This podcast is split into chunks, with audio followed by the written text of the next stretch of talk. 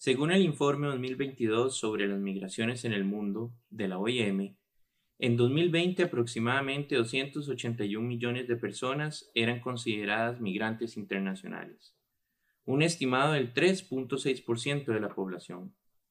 Los tránsitos, trayectorias, motivantes, necesidades, desigualdades y retos a los que estas personas están expuestas son muchos.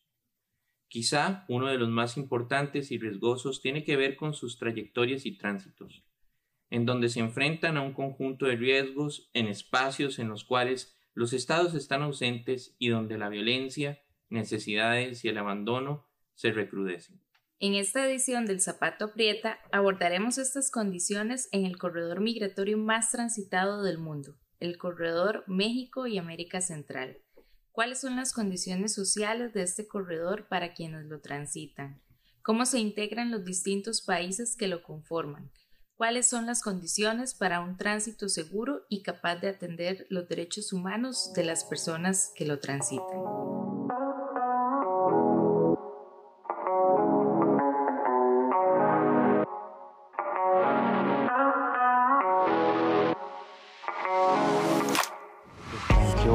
Resto. Apenas como pareció dormir un ratico.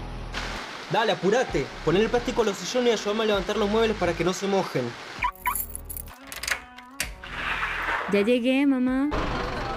Hey, ya voy llegando. ¿Me puedes salir a recoger por si acaso? Sebas, ¿cómo hago para subir esta foto a mi perfil? Abuelo, nada más la seleccionas y le das donde dice publicar. Entonces, ¿a dónde vamos a pasear este fin de semana? Vamos a ver si estira la cobija con el turismo esta temporada baja. Desigualdades hay de muchas formas, pero en todas el zapato aprieta. Muchas gracias por escucharnos en esta nueva edición del Zapato Aprieta. Somos Silvia Sofeifa Ramos y Guillermo Navarro Alvarado, investigadores del programa de Culturas, Instituciones y Subjetividades del Instituto de Investigaciones Sociales.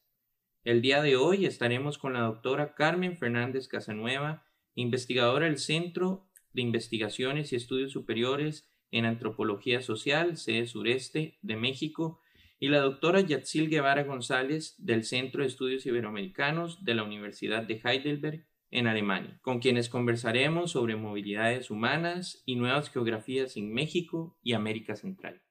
Bienvenidas, ¿cómo están? Muchas gracias, Guillermo, Silvia, gracias por brindarnos este espacio. Muy bien, nos sentimos muy eh, recibidas en, Costa Rica. Ya tenemos aquí eh, algunas semanas. Estamos muy contentas de acompañarlos hoy en el podcast. Muchas gracias, también muy contentas y, y, y pues entusiasmadas de poder participar en este podcast. Qué bien. Bueno, para comenzar, en los últimos años hemos visto en noticias internacionales un énfasis muy marcado al tránsito de personas migrantes entre América Central y México, viendo grupos numerosos que cruzan diferentes fronteras con el objetivo de llegar a Estados Unidos. ¿Ustedes podrían describirnos o explicarnos cuál es el panorama migratorio de esta región actualmente?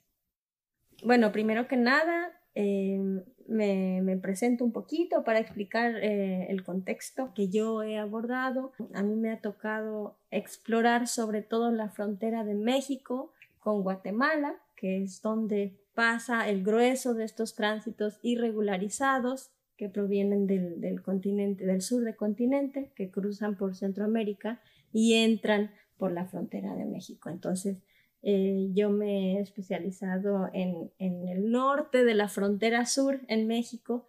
Eh, es un estado que colinda con el departamento de Petén en Guatemala. Carmen se ha especializado en otra región del sur de México. Sí, bueno, yo, eh, digamos, desde hace 2003 que hice el doctorado a, a la fecha, me he especializado principalmente en el lado chiapaneco de la frontera, es la frontera de México con Centroamérica, hace eso, colinda con, con Chiapas eh, y Guatemala y con eh, Belice, pero principalmente es como junto con Tabasco y Chiapas, eh, la colindancia principal es con, con Guatemala, ¿no?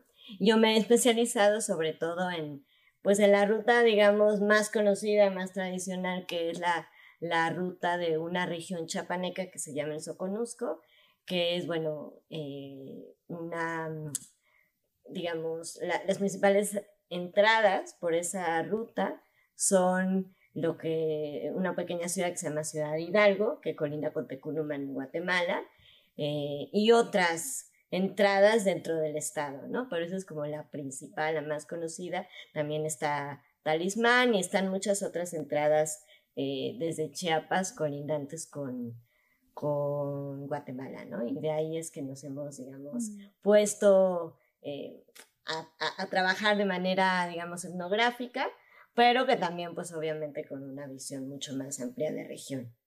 Así es, entonces digamos que tenemos una visión de la frontera de México con Centroamérica y eh, más recientemente hemos hecho investigaciones en, Centroamérica precisamente para eh, abordar esta temática que menciona Silvia, qué es lo que está pasando con los flujos de migrantes irregularizados que constituyen todo el corredor Centroamérica-México. Y efectivamente son eh, personas provenientes de todos lados del mundo que cruzan Centroamérica y México con la principal idea de cruzar Estados Unidos, aunque muchas veces esto no sea posible. Y eh, pues vemos de todo tipo de nacionalidades. Estas, estas migraciones han tenido picos con distintas etnicidades, con distintas nacionalidades. Hemos visto picos eh, de migraciones hondureñas, de migraciones haitianas, de migraciones venezolanas tampoco es algo totalmente nuevo que ha pasado únicamente de, hace 10 años para acá, que es cuando viene el grueso de las investigaciones. Eh, yo creo que Carmen también eh, podrá hacer más hincapié en que, por ejemplo, la frontera de México con Guatemala es una frontera históricamente muy dinámica, que tiene flujos de migración laboral, temporal, entre el país, este, Guatemala y México desde cientos de años atrás. Es más bien lo que se ha modificado mucho es el, endurecimiento de las políticas migratorias que repercute y afecta en todo, en, el cruce de, todos estos flujos, ¿no? Si hacemos como un, un zoom o eh, nos enfocamos en poder ver principalmente el tema de la migración hacia Estados Unidos, podríamos decir que en la última década del siglo XX es que empieza a ver como ese despunte. No es que sea el momento en donde se empezaron a ver las primeras migraciones, porque obviamente es, por ejemplo, de El Salvador y muchos otros, eh, sobre todo del Salvador, de Guatemala, hay redes sociales construidas desde antes, ¿no? Eh, no tanto de Honduras. A partir de la última década de, del siglo XX es que empezamos a ver no solamente a salvadoreños y a, guatemaltecos, sino también a personas provenientes de Honduras, ¿no? Y junto con este nuevo flujo, podríamos decirse nuevo, poco más incipiente que de, los otros dos estados del Triángulo Norte, bueno, que ya no se le llama Triángulo Norte, del norte de Centroamérica, aumenta, ¿no? Entonces, a partir de este de este aumento del flujo, pues empezamos a ver mucho más eh, esta afluencia, sobre todo por Tapachula, por Ciudad Hidalgo, por Tapachula, que es esta región del Soconusco que les menciono, que digamos que inicia desde Chiapas y luego sigue eh, y va, digamos, buscando rutas hasta llegar a diferentes puntos en el norte, ¿no? Después, bueno, hay unos cambios que ahorita pues, no hay tiempo de, de discutir que provocan o que fomentan que la ruta del Soconusco deje de ser la única y empiezan a, digamos, a surgir nuevas rutas importantes y nuevas entradas importantes como la, como la ruta desde Tabasco, que es donde, donde se ha eh, especializado más, ¿no? Y bueno, a lo largo de este tiempo, eh, estos diferentes cambios, el, huracán Stan, en 2005 empieza a, a mover estas rutas y otros eventos que han ido configurando este, esta migración en tránsito, eh, cambiándolo de ruta, eh, la población migrante pues siempre como respondiendo con nuevas estrategias para continuar, eh, pues digamos, su, su, plan original que es llegar a Estados Unidos. Eh, y así, bueno, hasta lo que vemos, ¿no? Como decía Yatzilay, eh, antes se veía principalmente a población centroamericana, pero ahora pues empezó pues el boom de la población de la, de la ruta de la migración haitiana, aumentó muchísimo la migración cubana y bueno, sudamericana desde hace mucho tiempo, pero ahora vemos de manera exponencial la migración venezolana, ¿no? Es decir, eh, en Chiapas, en donde nosotros trabajamos, bueno, al menos en donde yo trabajo, principalmente se veía población proveniente sobre todo de Honduras, además de la tradicional de Guatemala, pero ahora ya eh, por mucho la población venezolana es la población que, que cruza principalmente. Tomando en cuenta este contexto, ¿cuáles son las condiciones cotidianas a las que se enfrentan las personas migrantes? Es un tránsito por América Central y México. Bueno, a ver, primero que nada hay que, también especificar que eh, estos flujos no son flujos homogéneos, están constituidos por muchas etnicidades, por distintos géneros, eh, por distintas clases sociales. Entonces, la, la, pregunta es difícil de responder de manera eh, general, pero vamos a hacer un intento de eso, de, dar un, panorama para que haya una idea más, más específica sobre, sobre el tema. Yo creo que hay, dos temas principales. Uno, depende mucho de tus recursos económicos y eso está totalmente ligado no solo a, la clase social, pero a la ciudadanía que uno eh, tenga.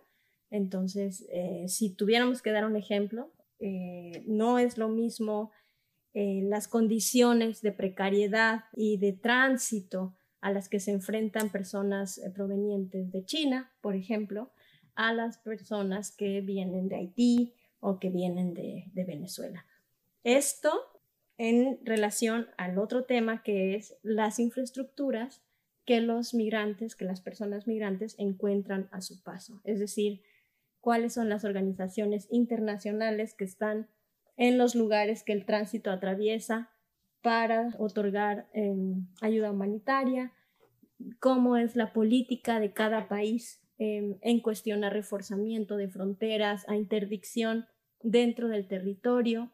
Entonces, estos, estos dos conjuntos eh, se combinan y hacen que el tránsito pues sea muy complejo para todo el mundo, pero de alguna u otra forma al, mismo tiempo es un tránsito desigual dentro del, del, grueso de las, de las personas migrantes. Eh, en general, una persona migrante se enfrenta a eh, espacios precarios, marginados, como poco acceso a, salud, incluso a comida, a bebida. Em, hemos observado que conforme el migrante avanza hacia el norte, las medidas de seguridad que el Estado implementa en contra de estos flujos son más intensas. Entonces, bueno, hay también muchísima violación a derechos humanos. En el caso de México, es, eh, varias organizaciones y organismos internacionales ya lo han, han hecho hincapié ahí se cruza con, también el contexto nacional. México, por ejemplo, es un país altamente narcoizado. Entonces, bueno, em, las personas siempre, las personas que migran siempre tienen que enfrentarse a estos contextos nacionales también, por los que van haciendo eh, sus rutas, ¿no? Porque eso es otra cosa. Las rutas son movibles todo el tiempo y tienen distintas temporalidades, que es también un tema muy interesante, ¿no? Las personas van cruzando de acuerdo a sus recursos y puede ser que algunas logren cruzar de Necoclí en Colombia hasta eh, Ciudad Juárez o El Paso en, en, Estados Unidos en tres semanas y puede ser que haya otras personas que lo logren en un año. Y esto depende de las redes que tengan, transnacionales eh, y, pues toda la infraestructura que vayan encontrando en, en el paso, ¿no? Sí, bueno, y otra cosa también importante recalcar, eh, bueno, uno es cómo han ido evolucionando también estos flujos, ¿no? Eh, quizá al principio cuando empezamos a hablar de, de, la migración hacia Estados Unidos desde Centroamérica, desde el norte de, Centroamérica, eh, principalmente hablábamos de, jóvenes, hombres, siempre también de mujeres, pero principalmente de hombres, y, y se veían, se veían grupos de hombres jóvenes, casados, no casados, de mujeres también, pero que dejaban a sus hijos. Ese era el perfil principal de, la migración centroamericana. Y poco a poco esto fue cambiando. El perfil de la población fue cambiando. Ahora vemos, de repente hubo, bueno, esta famosa crisis humanitaria de los niños migrantes no acompañados, pero ahora ya no vemos solamente a, migrantes eh, menores no acompañados, sino también sobre todo vemos a familias completas, que ese es como el gran, creo yo, el gran eh, cambio que podemos ver ¿no? del perfil de, de, la población, porque ahora vemos mm, familias extendidas, el papá, la mamá, el abuelo, el niño que acaba de nacer, el cuñado, o sea, familias, familias que, que migran, que cruzan el Darién o incluso también desde, desde Centroamérica, los vemos sobre todo población eh, pues que, que, sí nos habla de unas condiciones eh, insostenibles en sus lugares de origen, donde ya no es nada más el yo, yo migrante me voy y mando remesas, es nos vamos todos y no volvemos, porque ya no hay condiciones de volver. Entonces, esto sí es algo que ha cambiado a lo largo de estas décadas ¿no? de, de, de migración. Y claro, también como decía Yatsir, se diferencia eh, dependiendo de estos recursos tanto económicos como en, cuanto a información, en cuanto a redes. La experiencia migratoria cambia dependiendo de estos recursos, ¿no? Y dependiendo de la infraestructura que, se encuentra a la mano, infraestructura que también ha ido cambiando y evolucionando. Cada, antes, digamos que el tema era los, los albergues, hablando de México, ¿no? Los albergues de migrantes en tránsito, donde se estaban tres días y seguía, ¿no? Era como el perfil de la mayoría de los albergues a lo largo de la ruta migratoria, pero ahora los albergues acogen a personas que se quedan mucho más tiempo porque ahora la única posibilidad ante la situación cada vez más eh, compleja para poder continuar el camino es eh, el solicitar refugio. Entonces, ante la necesidad de, solicitar refugio, pues hay una necesidad de quedarse más tiempo y de que a los albergues permitan que las personas se queden más tiempo. Pero obviamente que no dan para toda la cantidad de gente que se tiene que quedar en estos procesos de espera prolongada, e incierta, que es, digamos, lo que caracteriza a la migración eh, más reciente. Qué interesante, Carmen. Bueno, y en ese sentido, ustedes que son investigadoras con tan amplia experiencia en este campo y en esta región, ¿cómo consideran que son las condiciones de tránsito migratorio en Costa Rica comparado con los otros países de la región? Podríamos hacer un, un ejemplo claro, por ejemplo, entre, entre México y Costa Rica. México es un país que desde hace mucho tiempo ha vinculado su política migratoria con el país vecino, con, Estados Unidos, de manera más intrínseca que con otros países en las Américas. Esto, pues, por el interés geopolítico que tiene México con, con Estados Unidos. En el caso de México, desde hace ya 20 años, podemos identificar un recrudecimiento de la política migratoria, eh, podemos identificar un despliegue de, control en las zonas fronterizas, ya no solo en el norte con la frontera con Estados Unidos, sino también en el sur. Eso empieza a inicio de los años 2000. Se implementa eh, continuamente, se, eh, se, se, fortalece más el control Y eso ha provocado que México sea un embudo, sea un, un país tapón, como varios investigadores lo han llamado, y obviamente el tránsito pues es mucho más complicado. Una de las, de las consecuencias principales es esta política de refugio desbordada que estamos viviendo en México desde hace ya 15 años. A comparación de Costa Rica, por lo que eh, hemos podido observar en nuestras últimas investigaciones, Costa Rica tiene al menos en el discursivamente una bandera de tolerancia a este tipo de, tránsitos. Y digo discursivamente porque en el hecho es más bien también una política de, discriminación, de invisibilización, de represión a estos tránsitos, pero la operatividad es distinta. ¿Por qué? Porque Costa Rica recibe al flujo y está interesado en que ese flujo no se quede en el país, y lo que hace es crear una infraestructura. Un ejemplo muy concreto es este acuerdo que tiene la compañía Tracopa con el, gobierno para transportar a los migrantes de la frontera con Panamá hasta la frontera con Nicaragua.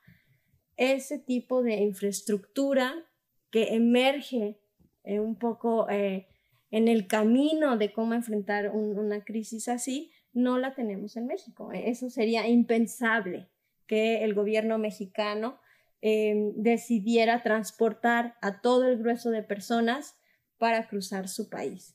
En, Costa Rica es algo muy em, practicado desde hace unos años, ir de paso canoas hacia la frontera de los Chiles sin que las personas migrantes tengan que cruzar con sus propios recursos, con eh, lo que implica tener su capital social hacia la frontera norte. Entonces, esto hace que el flujo a primera vista sea un flujo más rápido, más acelerado y más directo.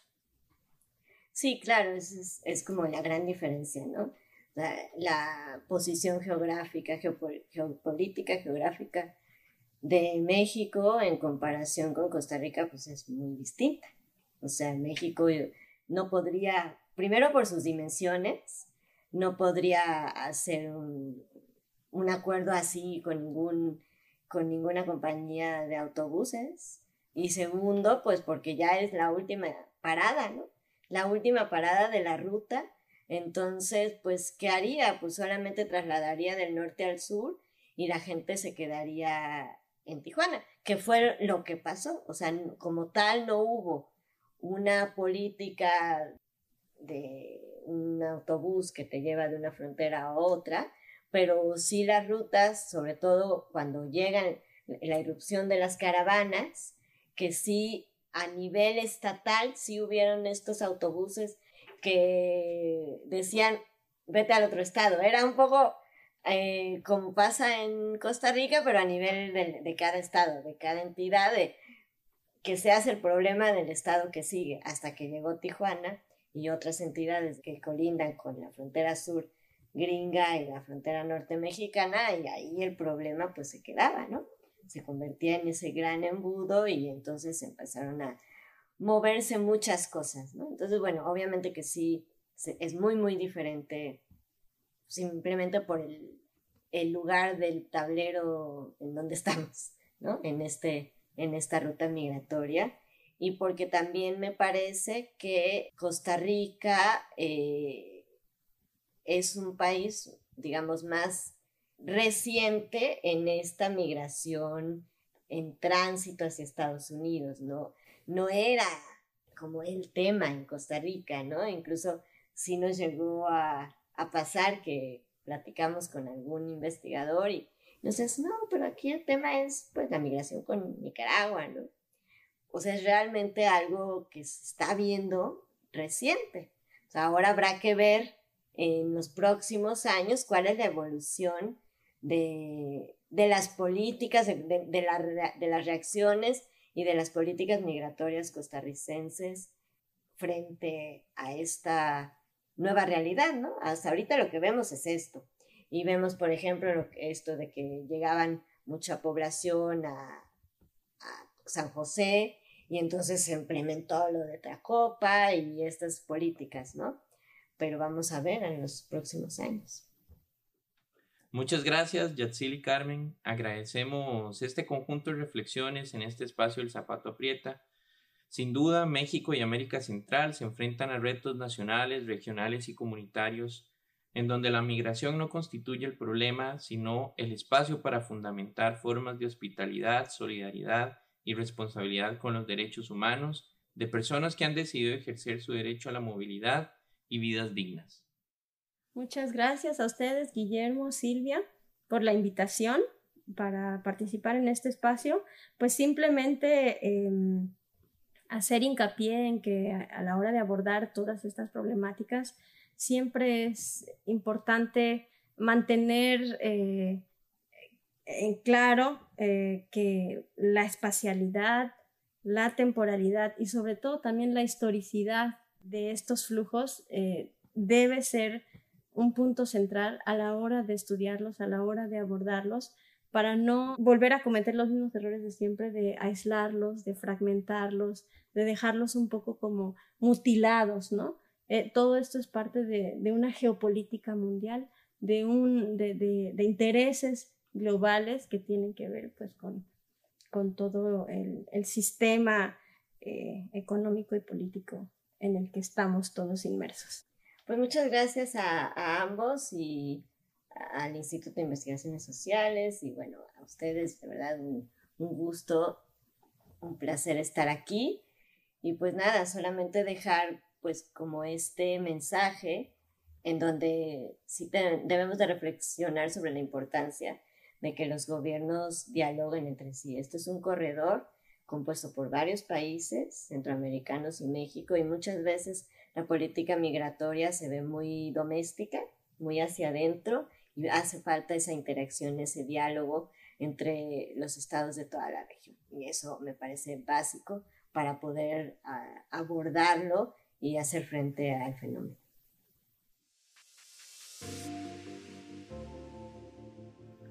Bueno, también queremos hacer un agradecimiento al Merian Center de San José que nos ha otorgado una estancia de investigación aquí en Costa Rica para poder seguir haciendo nuestras investigaciones.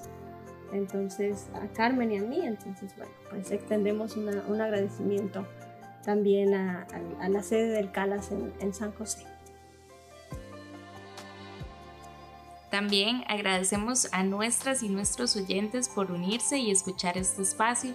No olviden seguirnos en nuestras plataformas de Spotify, YouTube, Anchor FM, Google Podcast y en nuestra página de Facebook. Les esperamos.